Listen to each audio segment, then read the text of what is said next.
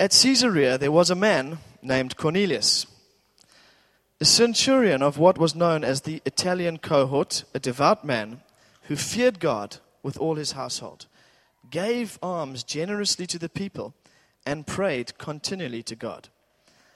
About the ninth hour of the day, he saw clearly in a vision an angel of God come in and say to him, Cornelius. And he stared at him in terror and said, What is it, Lord?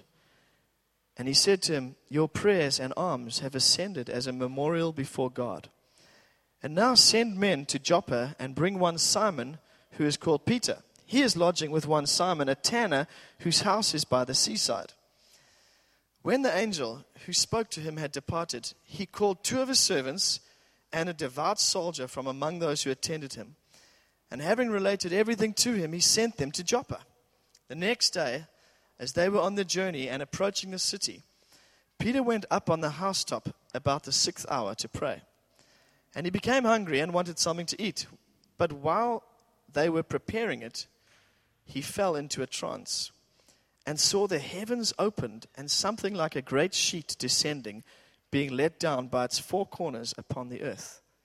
In it were all kinds of animals and reptiles and birds of the air. And there came a voice to him Rise, Peter, kill and eat. But Peter said, By no means, Lord, I have never eaten anything that is common or unclean. And the voice came to him again a second time What God has made clean, do not call common. This happened three times, and the thing was taken up at once to heaven.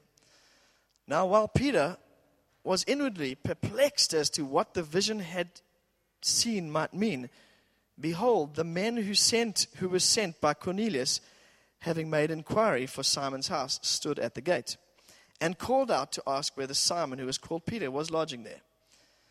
While Peter was pondering the vision, the Spirit said to him, Behold, three men are looking for you. Rise and go down, and accompany them without hesitation, for I have sent them. Peter went down to the men and said, I'm the one you're looking for. What is the reason for your coming? They said, Cornelius, a centurion, an upright and God fearing man, who was spoken well of by the whole Jewish nation, was directed by a holy angel to send for you to come to his house and to hear what you have to say. So he invited them in to be his guests. The next day, he rose and went away with them, and some of the brothers with Joppa accompanied them, him. And on the following day, they entered Caesarea.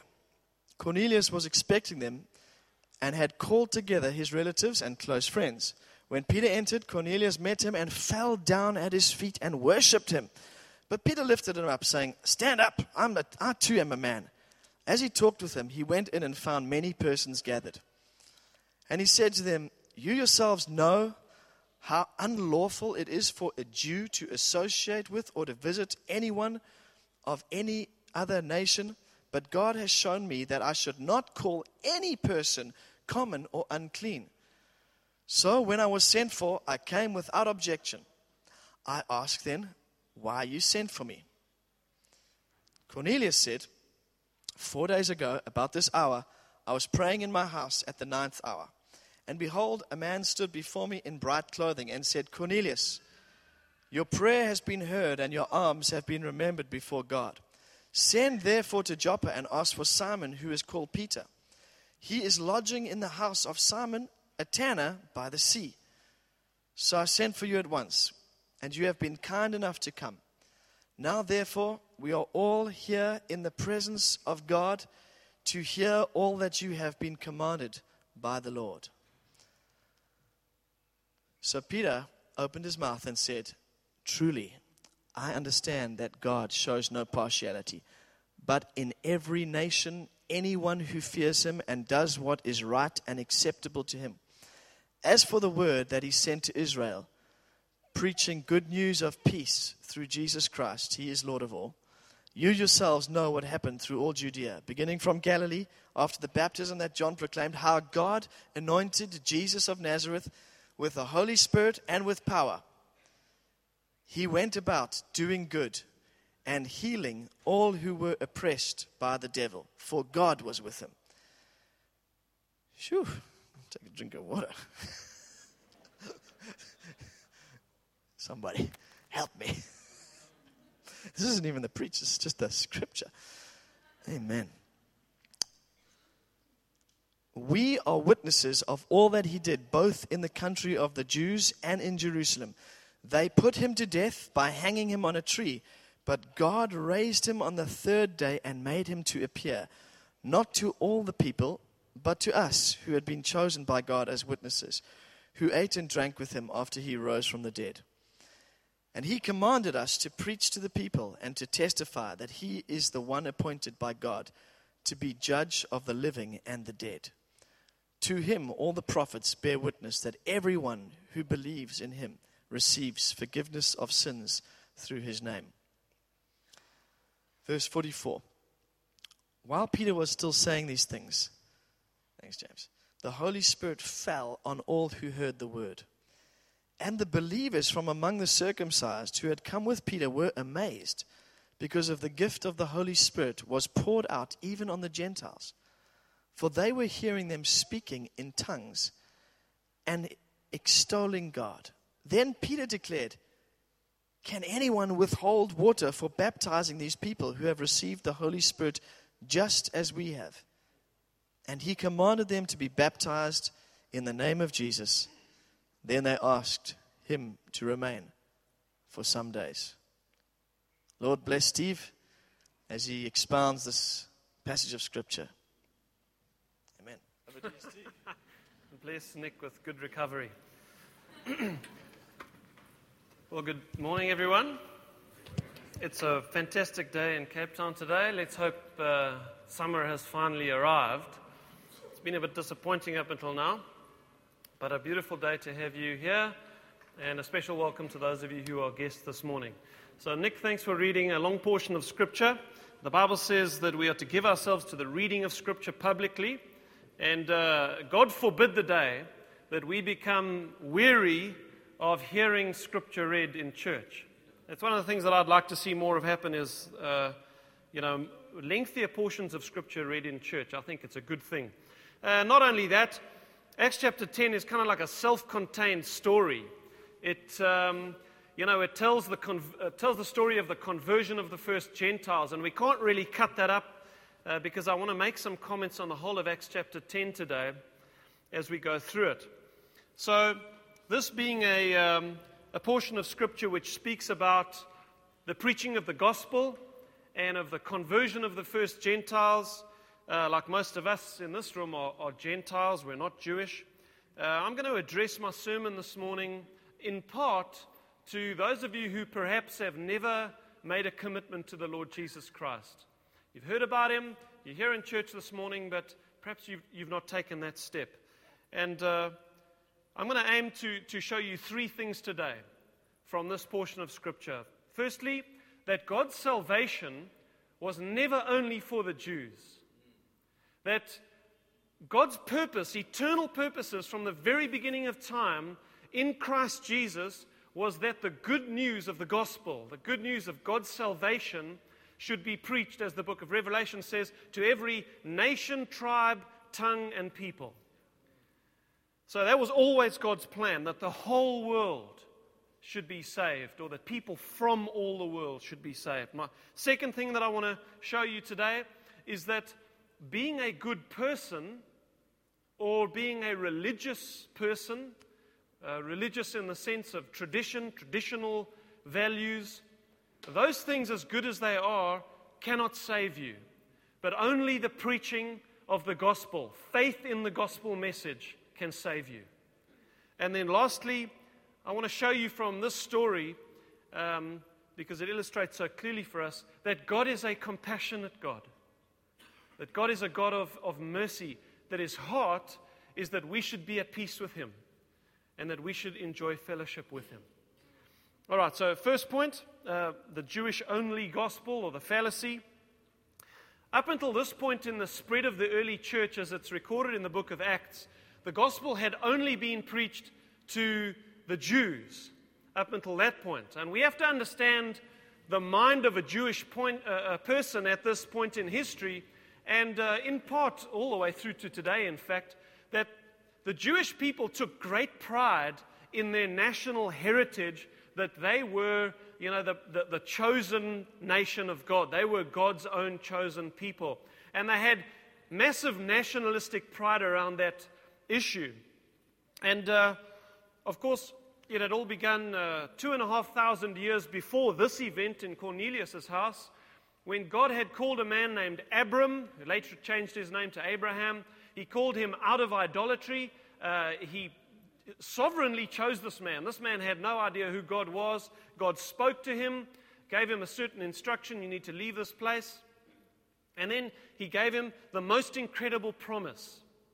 And this is, in fact, one of the first times the gospel is preached in the Bible when God speaks to Abraham. And he says to him, Through you, all the nations of the earth will be blessed. All the nations, not just the nation that comes from you.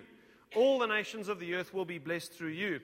And um, Abraham, you know, obviously uh, obeyed that command. He left his home and he began seeking this, this homeland that God had promised him. Now, in a sense, all of us sitting here today are the fulfillment, or we are a continuing fulfillment of the promise that God gave to Abraham. Uh, we, today, as we listen to the preaching of the gospel, we are participating in the blessing to all the nations that God promised to Abraham four and a half thousand years ago. That's an amazing thing. So God revealed himself in incredible ways to, to this man, Abraham, and then to his son, Isaac. Uh, repeated the same promise through you, all the nations of the earth will be blessed. And then he repeated the same promise to Isaac's son. The Bible says, through two or three witnesses, every uh, matter will be established. So, God, taking a leaf out of his own rules, he established the covenant with three generations Abraham, Isaac, and Jacob. Jacob's name was later changed to Israel, uh, which, which means um, uh, wrestled with God. And we know that uh, that not only is an apt description of, of Jacob himself, who wrestled physically with uh, the angel of the Lord, but it's a great description of the people of Israel throughout the history of the world. The, the nation of the Jews have wrestled with God and they walk with a limp today. You know the many things that the Jews have been through. But in the end, the remnant of Israel will be brought in. All Israel will be saved. So um, God revealed himself to this nation. He revealed himself to Abraham's uh, descendants, the 12 tribes of Israel. Those are the 12 sons of Jacob. And uh, through, the, through the, the years, he revealed himself through Moses, of course. He revealed his righteousness, his nature to this little chosen group of people he began to reveal that there is a God and that what this God is like. And that was beginning on Mount Sinai when Moses received the law. And then through the following generations, God continued to reveal himself to the nation of Israel through the prophets. And then finally, God revealed himself perfectly to the nation of Israel by sending his own son, Jesus Christ, into that nation of Israel. Um, his son was born of a virgin. No man was his father, God was his father. And he was born into the nation of Israel. He was a Jew. His, his coming, uh, the Messiah, had been expected. It had been prophesied for thousands of years. They were looking out for the Messiah.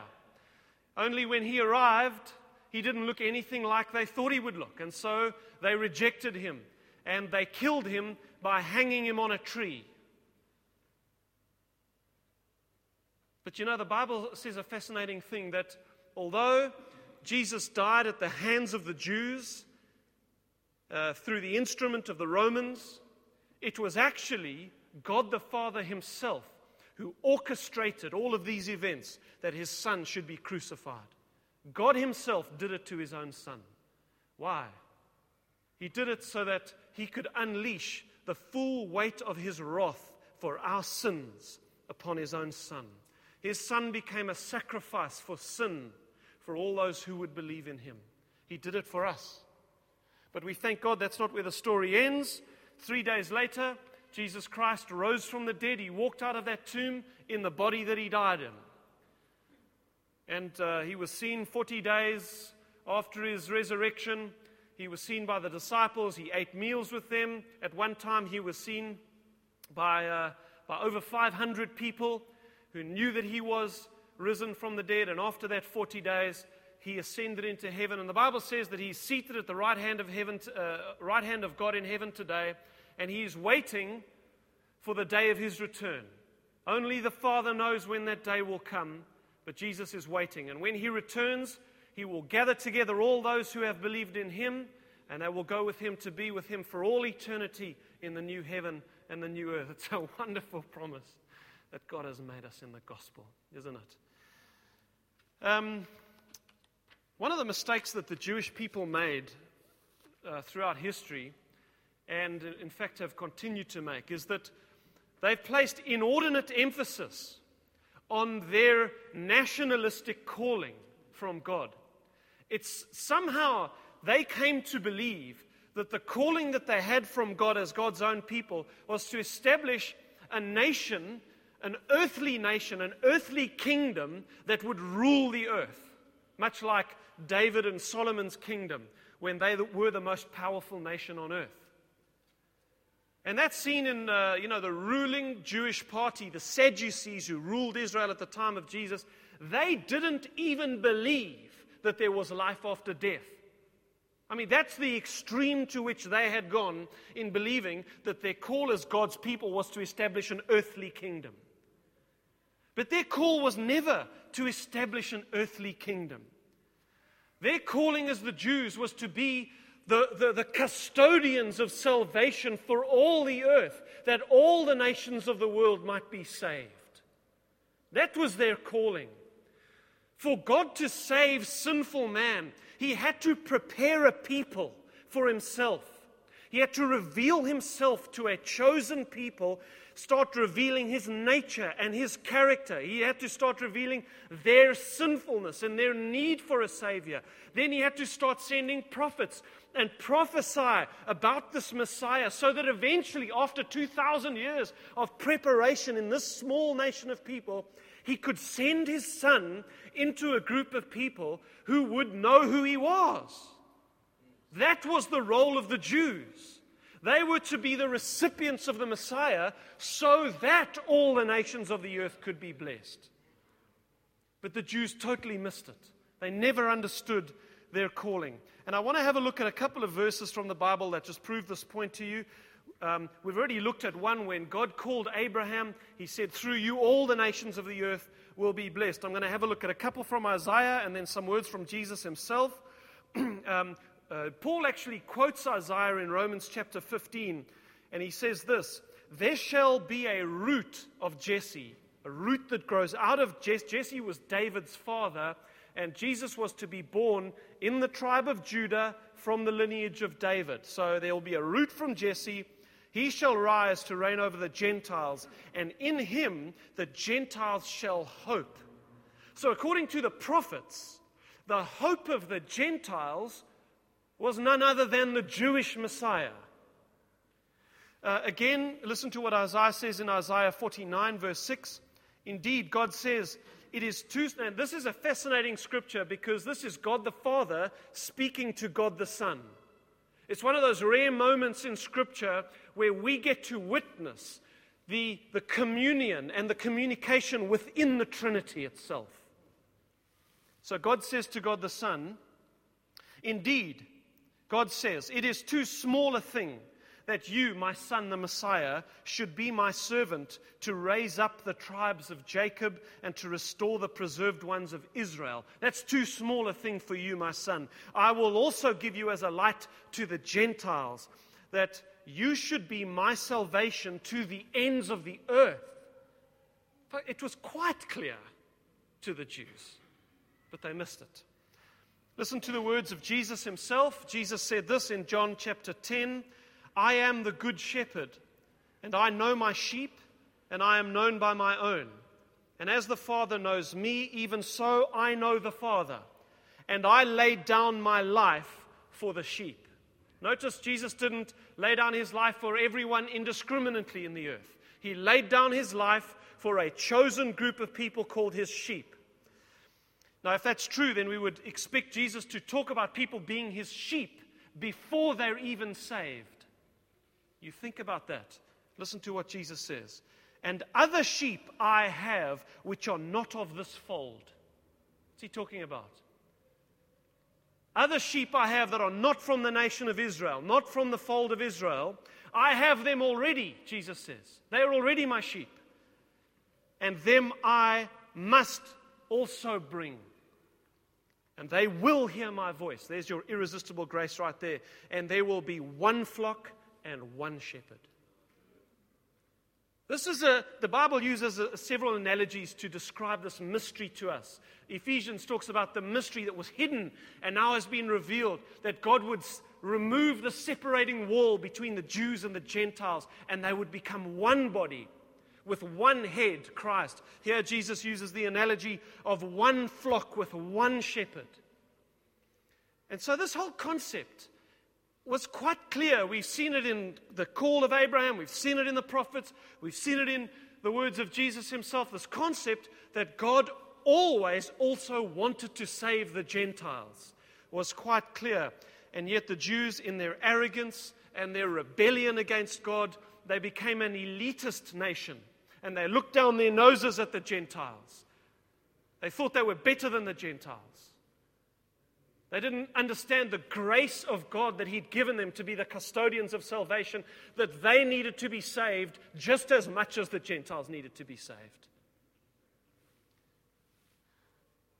So um, we see this in Peter's words to Cornelius. He says, Do you know how unlawful it is for me as a Jew to even enter the house of a Gentile? Now, how on earth was the gospel going to go into all the earth and save all the nations of the earth as, as God had prophesied that it would? If the custodians of the gospel weren't even allowed to enter the houses of the Gentiles. If God wanted to save the Gentiles, if He wanted the gospel to break out of this Jewish circle, He had to do something unprecedented, un- something miraculous, something marvelous. And that's exactly what we see him do in Acts chapter 10 in a little town called Caesarea. So miraculous, so marvelous, we would not expect him to do this sort of thing again.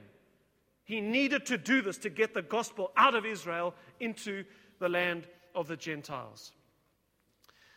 So that's, uh, that's my first point to you today that that the, God's salvation was never only for the Jews, that it was always for the Gentiles. That God's heart has been to save people from every tribe, nation, tongue, and people. So, my second point to you today is that being a good person or being a religious person will never save you. Only the preaching of the gospel and faith in that gospel can save you. So, we find ourselves at the beginning of Acts chapter 10 in a little town called Caesarea or Caesarea. Tomato, tomato, doesn't matter. And Caesarea was a little town uh, which had been built by uh, Herod the Great in 20 BC, uh, the same year, in fact, that Herod the Great began building the second temple. Uh, there have been two Jewish temples in uh, human history. The one was built by Solomon, that was destroyed by the Babylonians in uh, whatever it was, 586 BC or something, when they sacked Jerusalem. And then uh, Herod the Great um, rebuilt the temple be- beginning in 20 BC, the same year he built Caesarea as a town. And of course, that temple was destroyed later, uh, which we'll, we'll, get to in a, in, a, in a, minute. So we also see that uh, we're introduced in the beginning of Acts chapter 10 to a man called Cornelius who lived and worked in Caesarea. He was a ranking Roman soldier. Uh, he was a Gentile, not a Jew. And could we find a more unlikely candidate for God to choose to be the first Gentile convert to Christianity? A more unlikely candidate. To help you ponder that question, here's a little bit of history. In 63 BC, so this is now about 100 years before this event in Cornelius' house, um, the Roman general Pompey conquered uh, Jerusalem and he annexed Israel and he subjected it to Roman rule. And except for a period of about three years where they liberated, liberated themselves, Israel was under Roman rule for the next 400 years. so Jesus was born into Israel when it was a Roman uh, colony or it was under Roman rule. Uh, Jesus, of course, was crucified by the Romans. And uh, he, he then uh, rose from the dead Uh, he was crucified in about uh, 30 AD. The dates are a little bit hazy. We could be three or four years out. He may have been born about, in about 4 BC, somewhere around there, but he was crucified around 30. And then 40 years later, after Jesus' death and resurrection, 40 being the number of testing and trial in the Bible. God often uses the, a period of 40, 40 days or 40 years, to give people a window period to repent. When Jonah went to Nineveh, they had 40 days to repent. Jesus fasted 40 days, 40 nights. Moses was on the mountain 40 days, 40 nights, etc. We can go on, there's many examples. 40 days after Jesus rose from the dead, sorry, 40, yeah, 40 days he ascended into heaven, and 40 years after he rose from the dead in AD 30, in AD 70, the Jews having had 40 years to repent of killing the Messiah, most of them still rejected him. Uh, Jerusalem was totally destroyed. The future emperor, uh, Roman Emperor Titus, came into Jerusalem, destroyed it. He destroyed the temple, he burned it with fire. And in fact, the, the prophecy of Jesus, when he said, Not one stone of the temple will be left on another. Uh, as the story goes, that was fulfilled when they, when they set the temple on fire, all the gold of the temple melted and went be, between the cracks of these massive stones. And when the whole thing had cooled down, the fire had gone out, the Roman soldiers came, they lifted the stones off, uh, off each other to get at that gold. And Jesus' prophecy was literally fulfilled. Not one stone was left upon another. Also, just as a sort of parenthetical comment, as an incidental, um, interesting that this is one of the ways that we know that the Jewish Messiah had to have been born before 70 AD when the temple was destroyed. Why do we know that? Because the Bible says that the, the Messiah would be born into the tribe of Judah and he would be born in the lineage of King David. But when the, when the, when the temple was destroyed in AD 70, all of the genealogical records were destroyed along with the temple. So there's no Jew today who can tell you what tribe he's from. They don't know. All the records were destroyed in 70 AD. So that prophecy of Jesus being born in the tribe of Judah can no longer be fulfilled. We know he had to have been born before 70 AD, but hallelujah, we know he was born in about naught, and his name was Jesus Christ. Hallelujah. so, could God have chosen a more unlikely candidate for, for the first Jewish, I mean, the first non-Jewish Gentile convert to Christianity. Given that all the Roman soldier army had done and would continue to do to Israel. I mean, they were the arch enemies of God's people. And yet God chooses a ranking Roman soldier. But isn't that the point? Isn't that what God is showing? That anyone can be saved? Whether you are Jew or whether you are an enemy of God, if you will repent and believe in the gospel, you can be saved. What a picture of God's grace in choosing this man for salvation. So, this little town of uh, Caesarea had some history. We know that Jesus himself had been to Caesarea. It was in Caesarea that Jesus asked that famous question of his disciples Who do you say that I am? He asks the same question of you today, by the way. Who do you say that I am? And of course, Peter gave his famous answer. He said, You are the Christ, the Son of the living God. And in Jesus' response to Peter's comment that he was the Messiah, um, Peter says, Jesus says to Peter, one, this is one of the things he said to him, and this happened in Caesarea. He said, I will give you, Peter, the keys to the kingdom of heaven. I'll give you the keys of the kingdom. And here it was in Caesarea that Peter uses those keys to unlock the kingdom of heaven to the entire Gentile world. I'd never noticed that before until I was preparing for today. so, have you walked through those doors yet? They've been opened to you. No longer is the way to heaven obscured, no longer is it blocked. You don't have to be a Jew. You don't have to obey the law. Have you walked through those doors? They're open for you through the death, burial, and resurrection of Jesus Christ. But there's more to the story. So the Bible says that Cornelius, not only was he a ranking Roman soldier, but he was a God fearing man. It's an odd twist. He was a man with a generous heart. He gave alms regularly to the poor. And he was a man who had enough faith in the God of the Hebrews to pray regularly. Bible says he, he used to pray often. In fact, when that angel appeared to him, he was in prayer, fasting and prayer. He was a religious man. There were signs that God had been at work in this man's life for quite some time. Jesus said, No one can come to me. That's a statement of ability, of inability. No one can come to me unless the Father who sent me draws him and I will raise him up on the last day. Quite clearly, God had been drawing this man and his family for quite some time. Peter even said to, to Cornelius in his sermon to them, he said, You guys know the word about Jesus Christ. Let's read uh, verse 36. I'll just read it to you. He, this is Peter speaking to the household of Cornelius. He said, The word which God sent to the children of Israel, preaching peace through Jesus Christ, he's Lord of all that word you know, which was proclaimed throughout all Judea and began from Galilee after the baptism which John preached, how God anointed Jesus of Nazareth with the Holy Spirit and with power, who went about doing good because God was with him, healing all those who were oppressed of the devil. So Peter says to Cornelius, You guys know about that. They knew about Jesus. They knew who he was. They'd heard rumors about this gospel message. He was a religious man, he was a good man. Now, you may be sitting here today,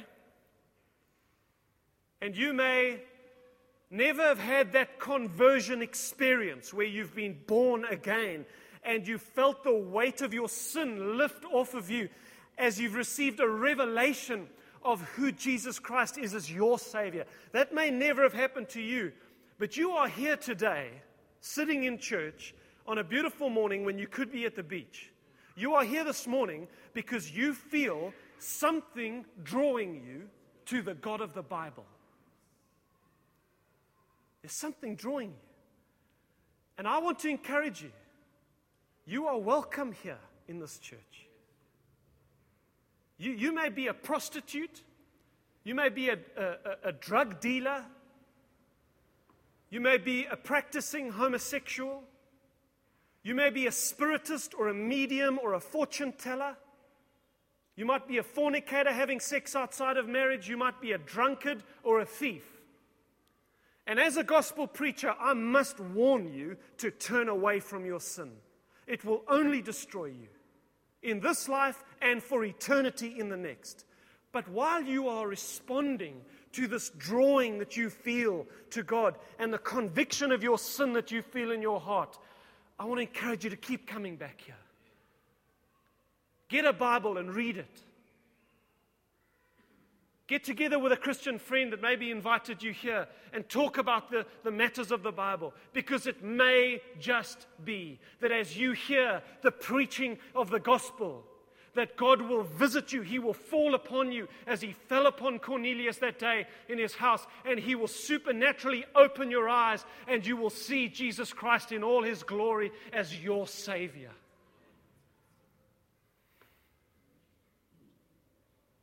And we pray for you that God will do that for you.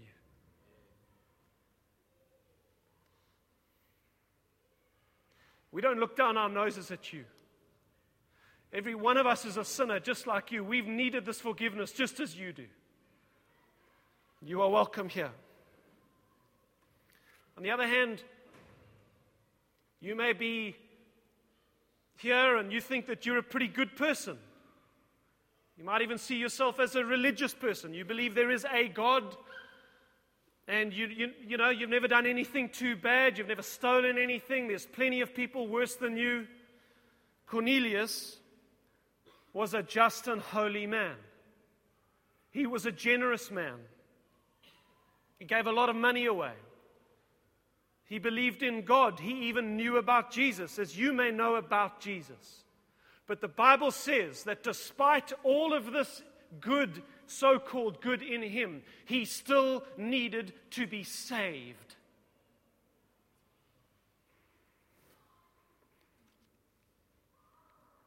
I want you to just listen. I'm going to read it to you. This is Peter's rendering of what happened in the next chapter of Acts, Acts chapter 11. This is Peter. He's now back in Jerusalem and he's defending himself. He's telling the story of what happened because the Jews are criticizing him for having gone into a Gentile's house. So this is now Peter telling the story. Acts chapter 11, verse 13. He says, And Cornelius told us how he had seen an angel standing in his house who said to him, Send men to Joppa and call for Simon, whose surname is Peter, who will tell you words by which you and your household will be saved.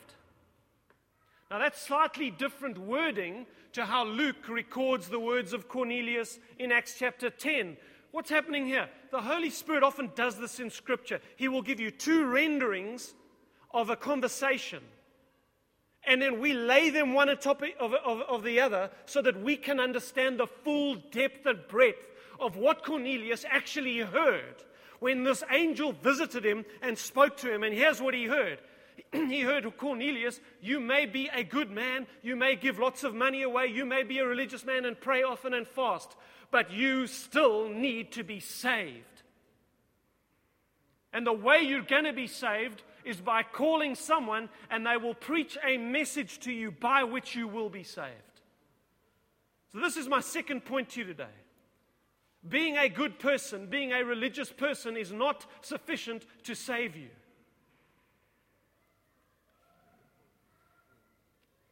My friend, listen to me, please. Because I used to be like this. I used to see myself as, as being on a, on a scale. If I did enough good things, I could outweigh the bad things. And, and then if I died, I'd be okay because I did enough good things. And God would say I was a good boy.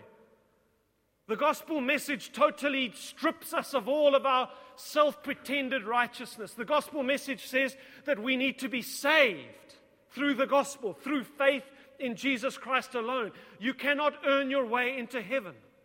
You cannot do enough good things to earn a, a, a, standing in heaven. You, you will not get to the gates of heaven on the day of judgment and stand before a holy, righteous, glorious God and say to Him, you, you need to let me in because I did some good things. I gave some money away. It doesn't work that way. It is already too late for you. It's already too late. The Bible says that you need to be saved because you are a wretched sinner just like me. And there's nothing you can do to save yourself. You have already sinned. Your filth, the filth of your thoughts this morning are enough to send you to hell. You, and you, your sense of humor, your uh, ability to manipulate people, that won't get you into heaven on the day of judgment. There is no hiding from the judgment of God. Now, you may say to me, Stephen, I don't like preaching like this. You, I prefer for you to just tell us that God is love and God is peace and everything's going to be okay. But, my friends, let me tell you, out of love, the simple fact of the matter is that everything is not okay. It's not okay. And unless you repent and believe in Jesus Christ, who was given for your salvation, if you reject him, the wrath of God remains on you and will do so for all eternity. That's why you need to be saved.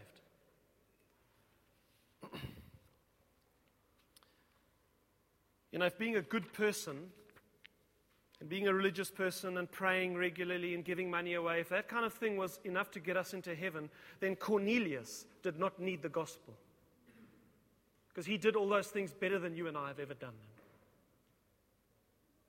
But he needed to be saved. And God has chosen the communication of the truth of the gospel message. That's what he's chosen as his instrument to save his elect.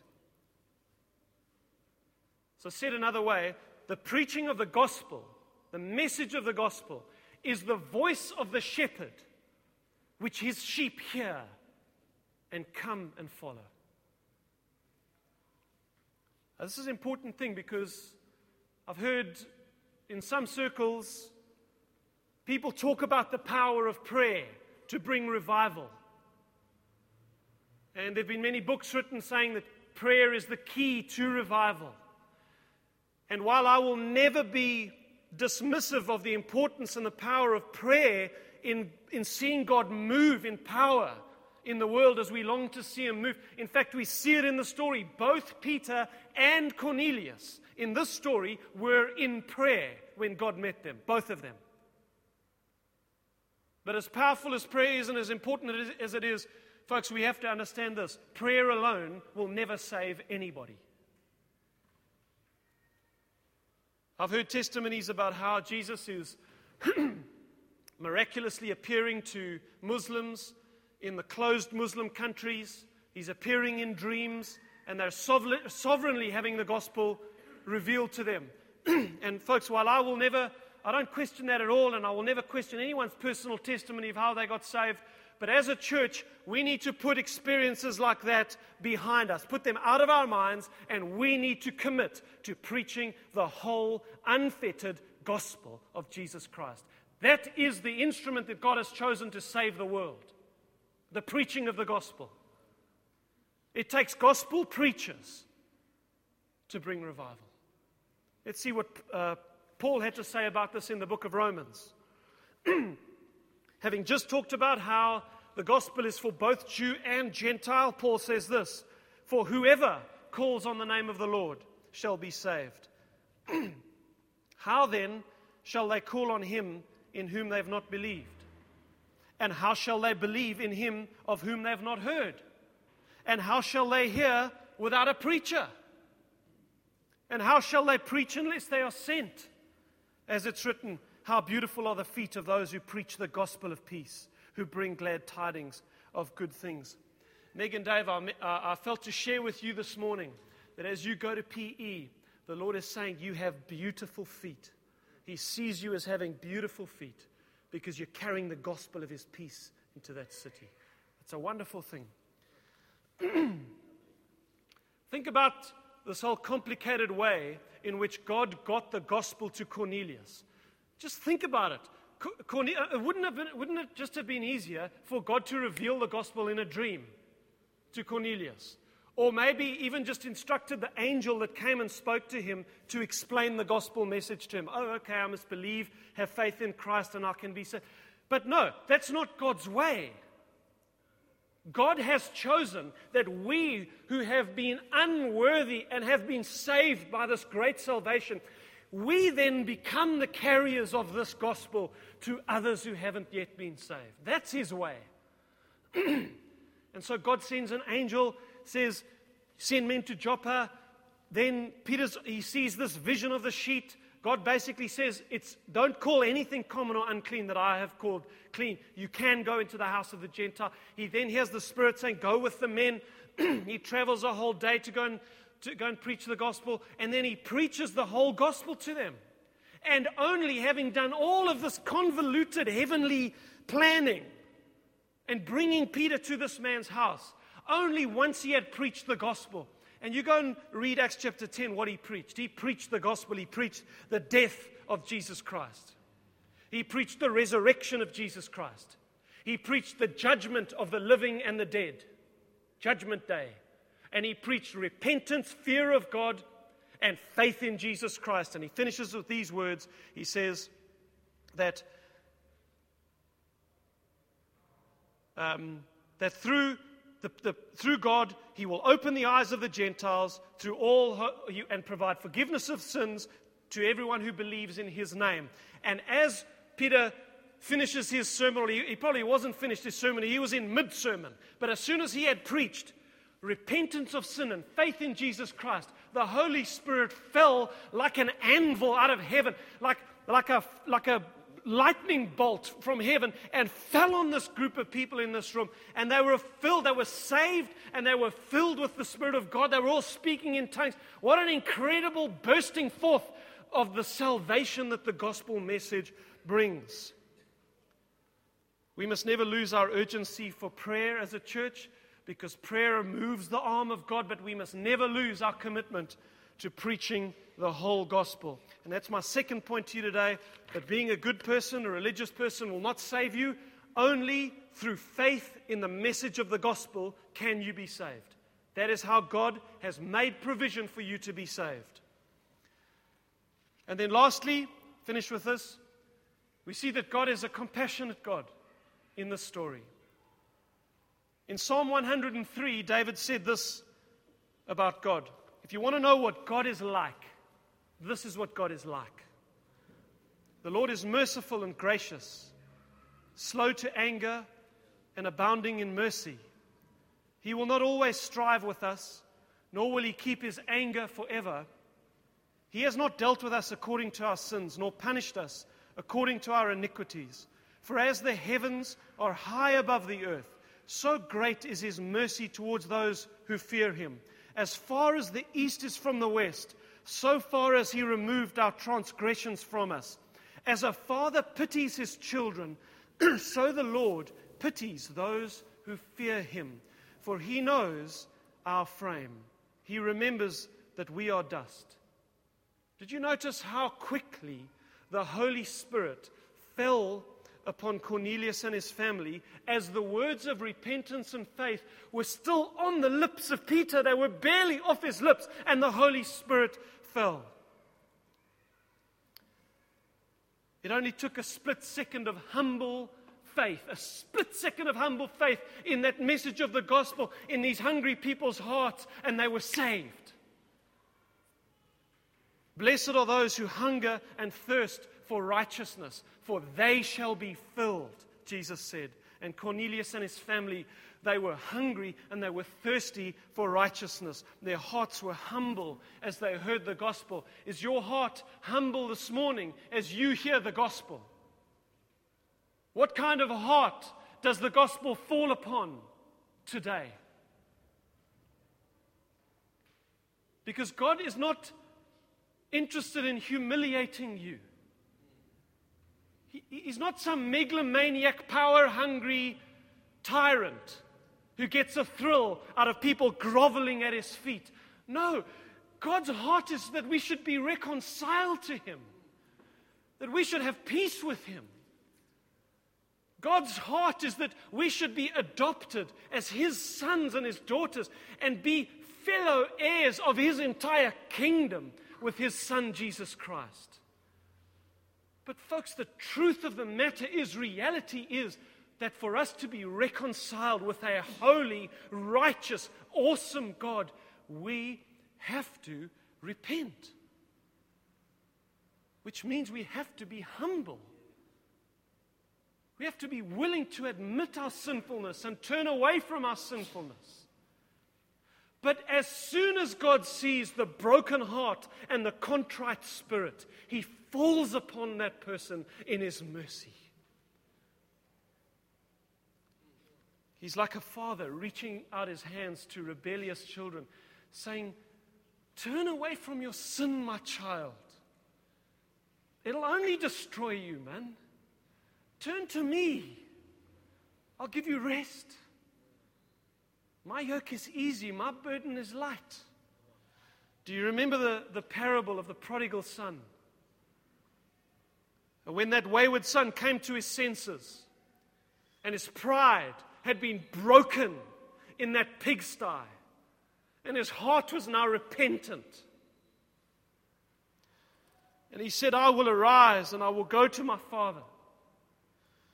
And I will say to him, Father, I've sinned against heaven and before you, and I'm no longer worthy to be called your son. Just make me like one of your hired servants. And he arose and he came to his father. But the Bible says when his father was, was watching for him, when his son was still a great way off, his father saw him and had compassion on him. And he ran to him and he fell on his neck and he kissed him and he put his arms around him. And the son began to repent and he said, Father, I've sinned against heaven and in your sight, and I'm no longer worthy to be called your son. And before he could even finish his sentence, the father was tripping over his robe, saying, Bring out the fatted calf, bring out a robe and put it on him, and bring a ring and put it on his fingers, and sandals and put them on his feet, because this my son who was lost. He's been found. That's God's heart for you.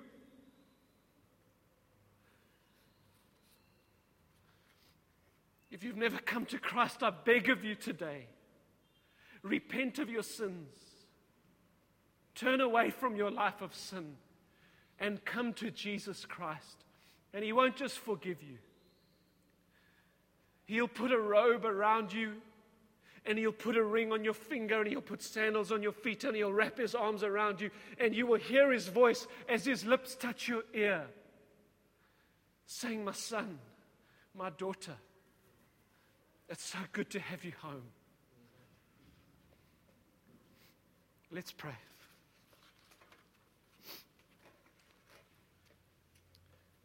Father, we give you so much thanks today for this message of the gospel, Lord. We thank you, Lord, that you chose not just to save a small group of people, but you chose to save many people from many nations, God. And we are participants, we are beneficiaries of that grace today, Lord. God, we thank you for saving the Gentiles, God, because without that we had no hope.